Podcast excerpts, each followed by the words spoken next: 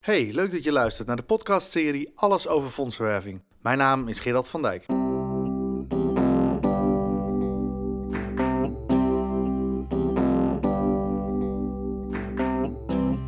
Je luistert naar een podcast van Krantio Fondsenwerving. In deze aflevering wil ik het met je hebben over vijf lessen die fondsenwervers kunnen leren van Drew Pritchard. Even voor de mensen die hem niet kennen. Drew Pritchard is een eh, Engelsman. Hij woont in het eh, westen van het Verenigd Koninkrijk en hij is antiekhandelaar. Hij heeft een uh, programma op Discovery Channel waarin je kunt volgen waar hij overal naartoe gaat om spullen in te kopen. En waarin je kunt zien dat hij een team van restaurateurs om zich heen heeft. Die dan die meubeltjes weer schoonmaken en eventueel opknappen en weer verkopen.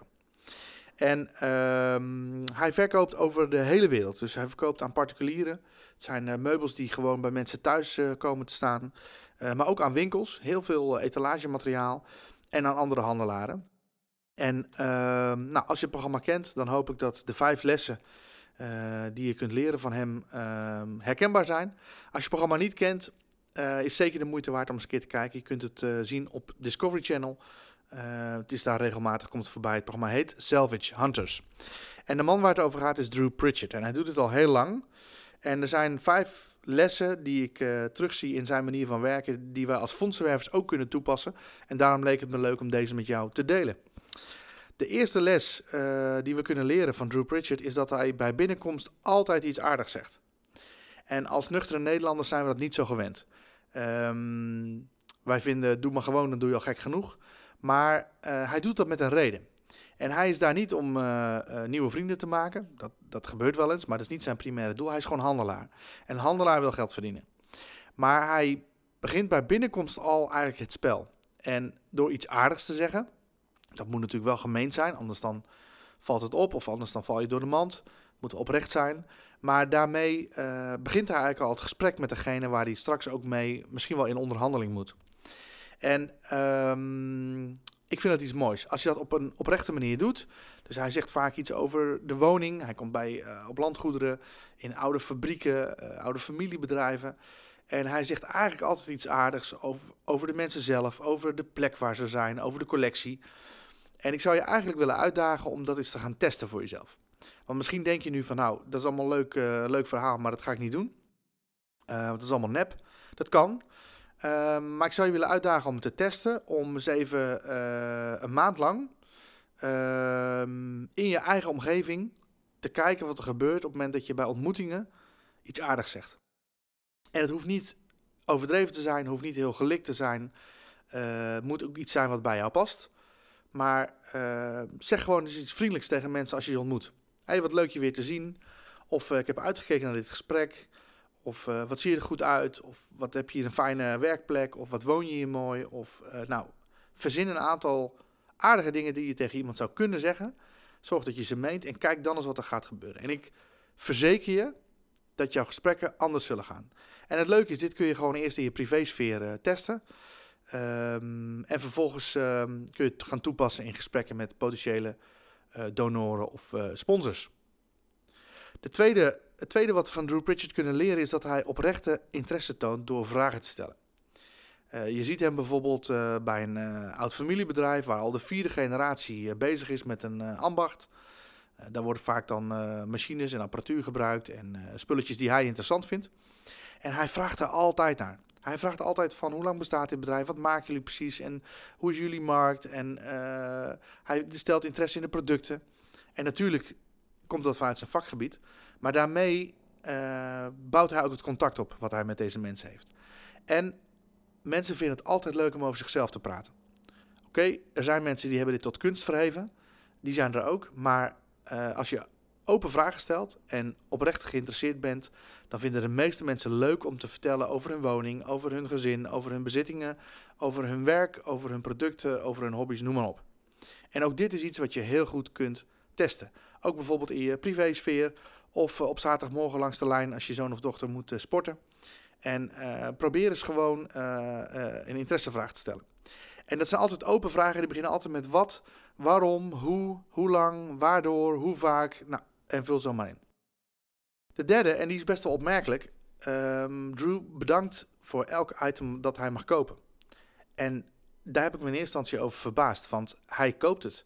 Dus de verkoper uh, krijgt daar uh, geld voor. En toch bedankt hij voor elk item die hij mag kopen. Dus hij erkent daarmee dat degene die verkoopt aan hem, uh, Drew helpt om zijn business te kunnen doen. En dat vind ik een interessante. En we kennen allemaal waarschijnlijk de bedankbrieven en de bedankcycli. Maar um, echt het persoonlijk bedanken, even richting um, fondsenwervers, um, dat doen we denk ik toch te weinig. En hoe leuk is het als je een donatie binnenkrijgt, dat je even de telefoon pakt en zegt: Hé, hey, we hebben je donatie ontvangen. Hartstikke leuk, dank je wel ervoor. Dit en dat gaan we ermee doen. We zijn er ontzettend blij mee. En uh, dankzij donaties als die van u of van jou, kunnen wij dit werk blijven doen. En um, ja, wij zijn natuurlijk als fondsenwervers geen handelaren die uh, een, een, bedankje kunnen, uh, kunnen uitspreken voor een verkoop of een aankoop. Maar een donatie kun je op diezelfde manier benaderen. Hij, de vierde wat we van Drew kunnen leren is dat hij gunt de verkopers ook een goede prijs. Um, ik kijk dit programma wat vaker, moet ik eerlijk bekennen. En ik verdenk hem ervan dat zijn eerste bod altijd iets hoger ligt dan wat hij er eigenlijk echt voor zou willen geven. Om zo ook uh, het moment te beïnvloeden.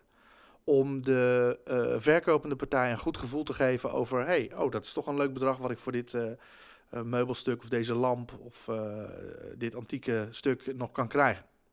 Ik weet niet of dat waar is. Ik ben geen expert op dit gebied, dus ik kan het niet toetsen. Maar nou, ik ben benieuwd naar jullie reactie daarop, of dat je dat herkent.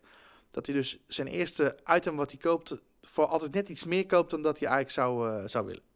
Maar hij gunt zijn, de verkoper een goede prijs. Met andere woorden, hij zorgt ervoor dat als hij weggaat, dat de mensen die spullen verkocht hebben, dat met een goed gevoel doen. En niet naar binnen lopen en denken van, we zijn genept en we hebben uh, dit voor veel te weinig geld van de hand gedaan. En dat doet hij omdat hij ehm, het belang ziet van ook terugkerende relaties. En daarmee kom je eigenlijk bij de vijfde tip aan. Hij gaat altijd voor de relatie. Dus op het moment dat iemand op dit moment niet iets heeft wat hij wil kopen, dan zorgt hij altijd dat hij weer welkom is een volgende keer als er misschien wel iets gekocht kan worden. En je zou kunnen zeggen, ja, houdt hij dan wel het doel voor ogen? Nou, ik geloof zeker dat hij zijn doel voor ogen houdt. Hij is in de eerste plaats handelaar en daar gaat hij voor, maar hij denkt in lange termijn relaties. Dus um, hij vindt het prettig als hij op een goed adres is en leuk contact heeft met de mensen, dat hij op een later tijdstip nog een keer terug kan komen. En dat mogen we als uh, fondsenwervers ook in onze oren knopen, dat de relatie belangrijker is dan de donatie. En dat je uh, graag nog een keertje uh, terug wil komen bij iemand, of misschien wel aanbevolen wil worden door iemand, in plaats van dat iemand nou ja, zijn hoofd omdraait op het moment dat je hem of haar tegen zou komen. Nou, dit zijn de vijf tips die ik met je wilde delen, die wij kunnen leren van Drew Pritchard. Dus hij zegt altijd iets aardigs bij binnenkomst. Hij toont oprechte interesse door vragen te stellen. Hij bedankt voor elk item dat hij mag kopen. Hij gunt de verkoper een goede prijs en hij gaat voor de relatie. Op mijn website www.grantiu.nl staan nog meer uh, materialen die je kunt gebruiken. Een deel daarvan is gratis. Een ander deel via de e-learning is uh, betaald. En ik hoop dat deze materialen jou kunnen helpen om uh, succesvol fondsen te werven. Een van die materialen gaat over het werven bij bedrijven en ondernemers. En daar zitten ook dit soort lessen in, omdat het ja, relationeel gerichte fondsenwerving is. Bedankt voor het luisteren naar deze podcast. Uh, mocht je het leuk vinden, dan zou ik het fijn vinden als je een waardering achterlaat in de app die je gebruikt, zodat andere mensen ook deze podcast kunnen ontdekken. Dankjewel voor het luisteren en graag tot de volgende keer.